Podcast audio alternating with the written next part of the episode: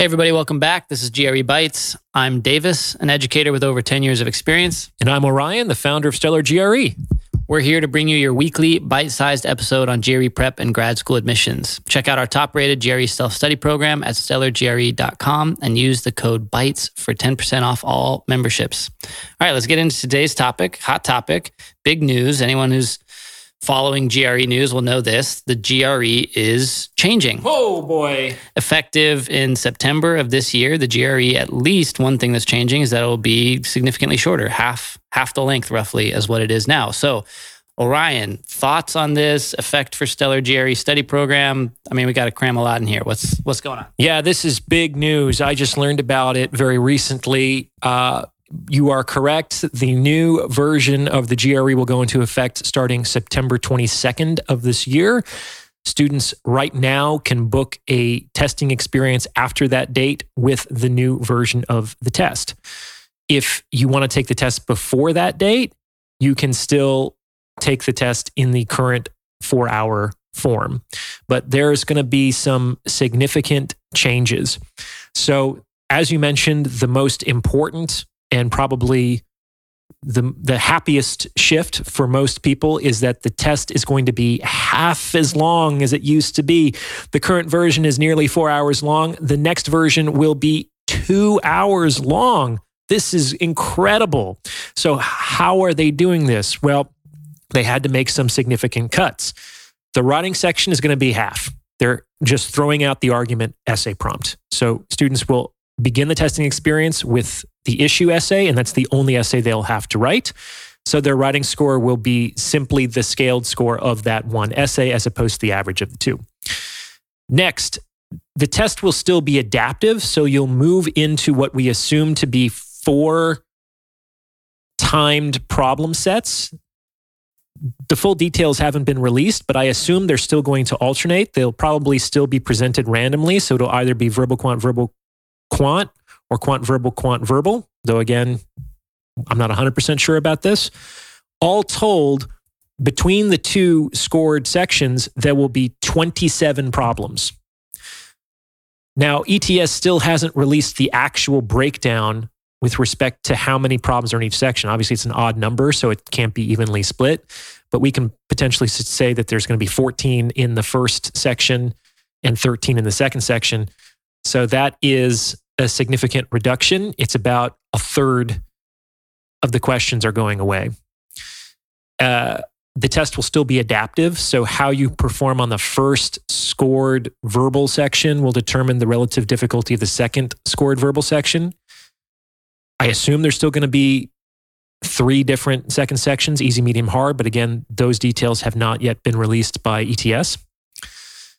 The scoring according to ETS, will be exactly the same because they're trying to create continuity with the previous scoring system. So it'll still be from 130 to 170 in one point increments. And the conversion of raw to scaled scores, according to ETS, will be normalized so that there's this seamless continuity in the interpretation of scoring for universities. Um, this is huge what ETS has said is not changing is the content and the question types, which as a content creator was extremely relieving for me. Everything that the GRE currently tests, it will continue to assess.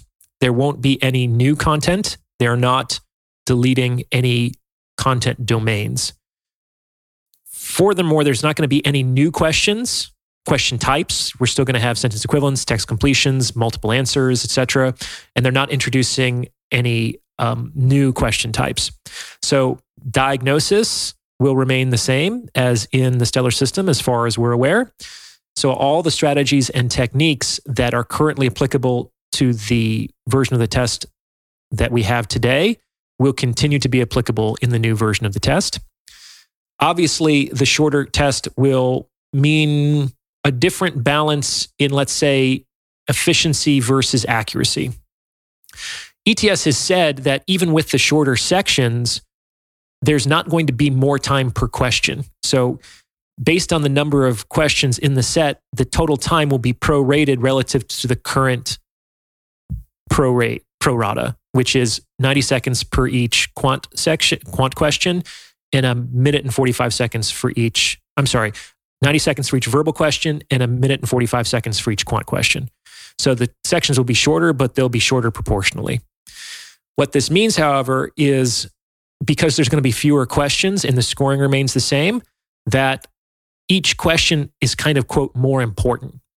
In the current version of the test, a student could conceivably even miss a question or two, at least on the verbal section, and still get a perfect scaled score. That will likely no longer be the case. We've seen in the current version of the test really steep drop offs in quant scaled scores. Like you have to get them all right to get a perfect quant. You miss one, you're probably already down to 167. It's a really steep drop. And so there's probably going to be an even steeper drop relative to the ceiling of the test on the quant section with fewer questions. Efficiency will remain important because, like I said, the pro rata per question remains constant, but accuracy will be even more important than it currently is because you, you have even less wiggle room than you did before. So, my hunch here is that it's going to be even more important for students to track their carelessness and come up with appropriate fail safes. No, that's a lot of that's a lot of good information, and it is uh, a relief not just for you, but for everyone who's been studying or preparing. Um, there would be no reason to want to take the longer like the longer version of the test will stop being available uh, as of September. Yeah, as far as as far as I'm aware, you wouldn't be able to take the test after September 22nd in its current form. So why would a student take this current version? Well, it depends. Uh, it c- could be that this summer is when the student has to prepare for the test, and even though it might be more beneficial in some respects to wait, there's no time like the present if you have the availability and the willingness, sometimes it makes sense to make use of that window because life throws you curveballs and further down the road, some unforeseen circumstances could arise. This happens all the time that mislays your best laid plans. If you have deadlines that don't accommodate that test, uh, the, the new test, the new release date, then you'll probably have to take the current version of the test. Uh, all of the testing things remain the same. You still have to wait three weeks between subsequent um, administrations, and you can only take the test five times in each 365 day period. So if you, let's say, took the test uh, late September and you wanted to be able to have a buffer to take a second test, that would be, let's say, mid October. And then you want to wait a couple of weeks to release the official scores to your programs if your test date is before November 1, that's going to get a little tight in terms of the timeline. You'd have to take the test like exactly when it's released, exactly at the three week period, and hope that everything goes right with the dissemination of your scores. Though ETS does say that in this new version, it hopes to release scores more quickly oh, than the two week. Um, but the the word is still out on just how quick that's actually going to be. So that's one reason why you might want to take it. And if you're doing very well and you like the idea of having a greater question buffer. Then it makes sense to take the current version of the test. When I took when I took my perfect score, um, it was in an in between period between the old version, the old old version of the test, and the current version, which was in 2008. And even though I could have taken the newer version, I actually decided to take the older version because I thought that that's what I had been trained on. And I thought that given the question types and the structure, I had a slightly better chance of acing that test than the new version. And it was a gamble that paid off. So this is going to be a good thing for a lot of people. But like any change, there's there's no such thing as a unilateral positive. It's going to come with uh, you know a suite of pros and cons.